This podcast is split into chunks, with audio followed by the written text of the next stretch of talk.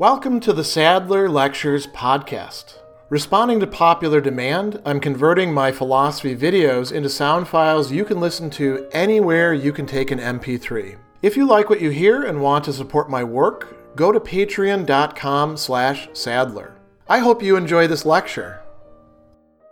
In chapter 9 of his treatise on truth, Anselm is going to revisit some of the matters that he talked about earlier in the treatise, specifically action and truth in action and signification. And he's going to connect the two of these together in ways that by the end of this chapter are also going to be bringing in other modalities of truth as well, showing how they are interconnected. And he starts out by saying to his student who's in the dialogue with him, we're going to talk about how broad lata in Latin is the truth of signification. This is the key topic here. Is it just in things that we're used to calling signs like language or gestures or things like that? Or does it extend to other matters as well? And he says that it's not just in the things that we're accustomed to call signs. And in a certain way, you could say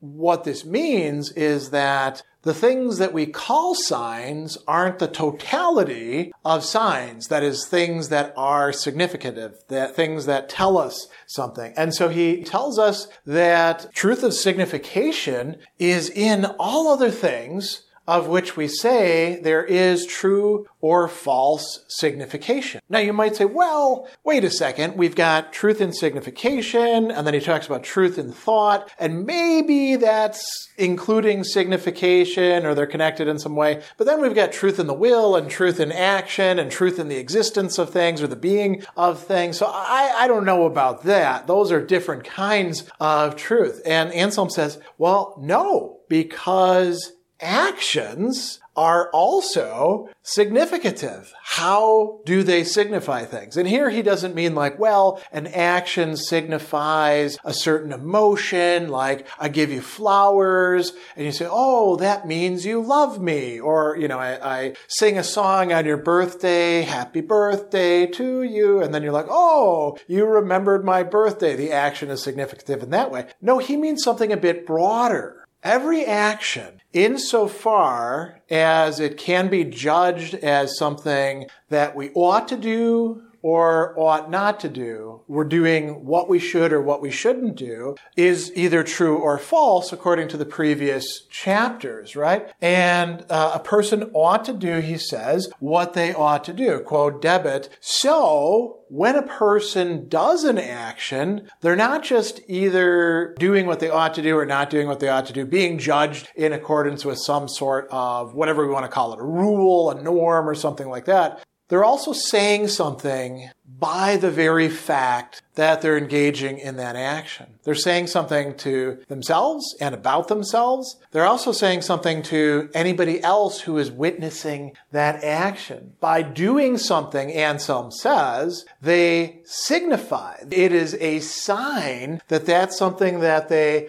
ought to do that thing, that action right? So if I, to use the examples that I had before, if it's your birthday and I don't sing happy birthday to you or remember it anyway, then I'm actually sending a message, as we say. And the message might be, well, you're a, a jerk and I don't like you, or it could be, I don't celebrate birthdays, but it, it's also a broader thing. Like, I should behave that way. I behave that way because I, in some respect, think that that's the right thing to do, or maybe I don't think it's the right thing to do, but I do it anyway. And on some level, I'm saying that this is the right thing for me because it's an exception. There's a lot actually built in here that Anselm is not saying explicitly, but we could easily read in there. So by doing something, by engaging in an action, a person signifies that they ought to do that action. Now here's where it gets really interesting. Is it true or false?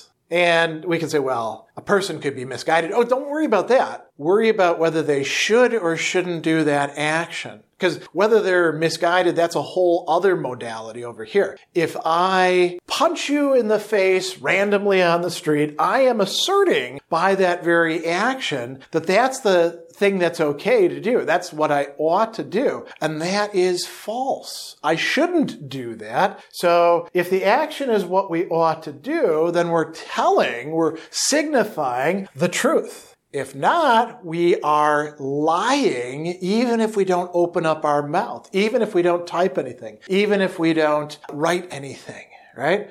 The things we do are truths or lies, depending on whether they are what we ought to do or ought not to do. And we could be lying even if we think wrongly that this is the way that a person ought to behave. So this is a very complex connection or interconnection of truth and lies that we're dealing with here. And he's got this great example really interesting one. He says, imagine that you're in a place and you need to pick some herbs and you don't know which ones are healthy and which ones are poisonous or literally going to give you some sort of plague, right? Some sort of illness.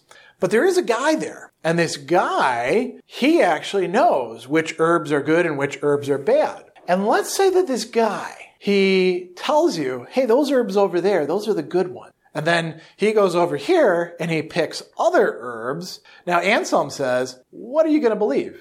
Are you going to believe what this guy says? His word, verbum in Latin? Or are you going to believe the action he's engaging? And presumably he's not going to pick bad herbs for himself. He knows which herbs are good and he's going to pick these good ones for himself and he's going to leave you the poisonous ones while you go over there and you pick the good herbs because you can be sure, you know, he's actually asserting on some level without words, just by his actions, which ones a person ought to have. And we could, you know, think about this in many different ways. If a, if a person is saying, you know, you shouldn't cheat on your partner, that's really terrible. I think that's, you know, morally reprobate. Okay, well, that's actually a true statement. But then you look at their actions and they cheat on their partner. You're like, what do they actually believe? Their actions are asserting that in some way it must be okay to do this, or at least it's okay for them. It's okay for them to violate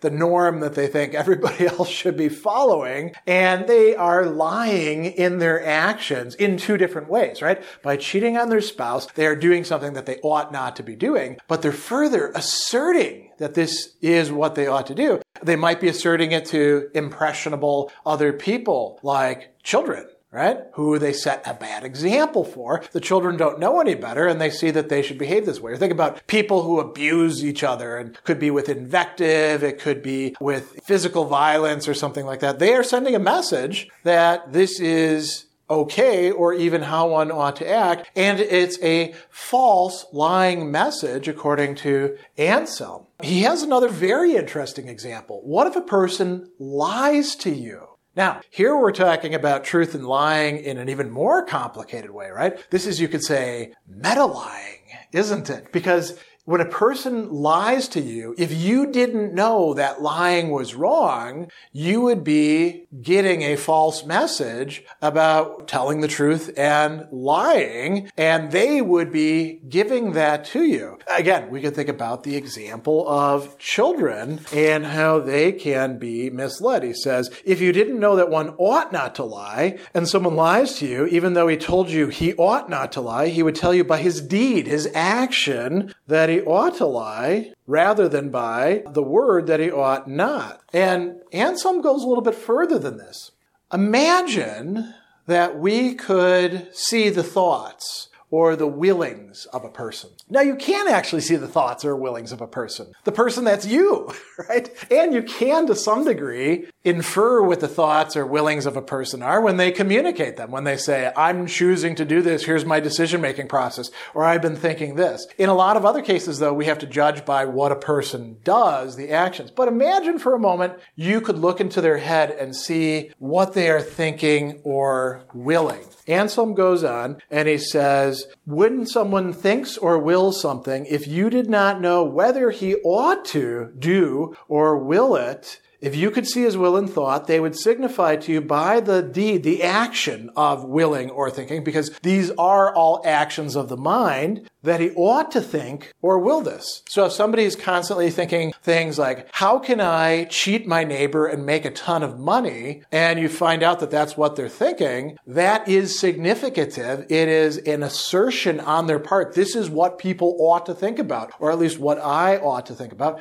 And it's a lie because it, it goes against these norms of what you ought to be thinking or willing or whatever other cognitive thing. We could talk about loving. You know, Anselm doesn't bring this up, but people love or desire certain things, hate or avoid other things. Maybe we're wrong about those as well. He goes on to say, even the existence of things, the being of things asserts in a certain way that they ought to be. So this is really interesting when we think about that because it doesn't just pertain to individual things like this piece of chalk ought to be white, which is true, right? I mean, this one ought to be white. If it's colored, it ought to be colored. It ought to, you know, have a certain kind of texture to it, be usable on the chalkboard. We could go on, you know, further from that.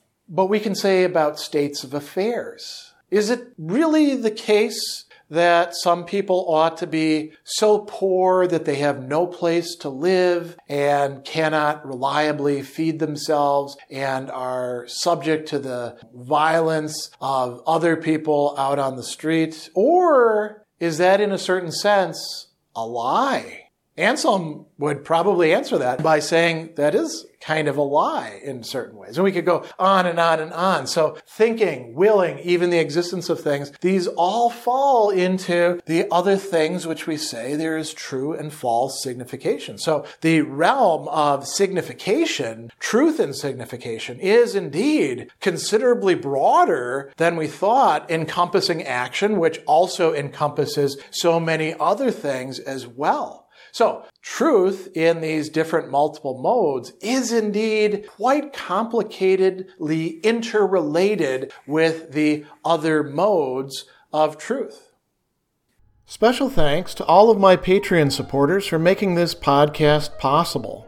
You can find me on Twitter at Philosopher70, on YouTube at the Gregory B. Sadler channel, and on Facebook on the Gregory B. Sadler page. Once again, to support my work, go to patreon.com slash sadler. Above all, keep studying these great philosophical works.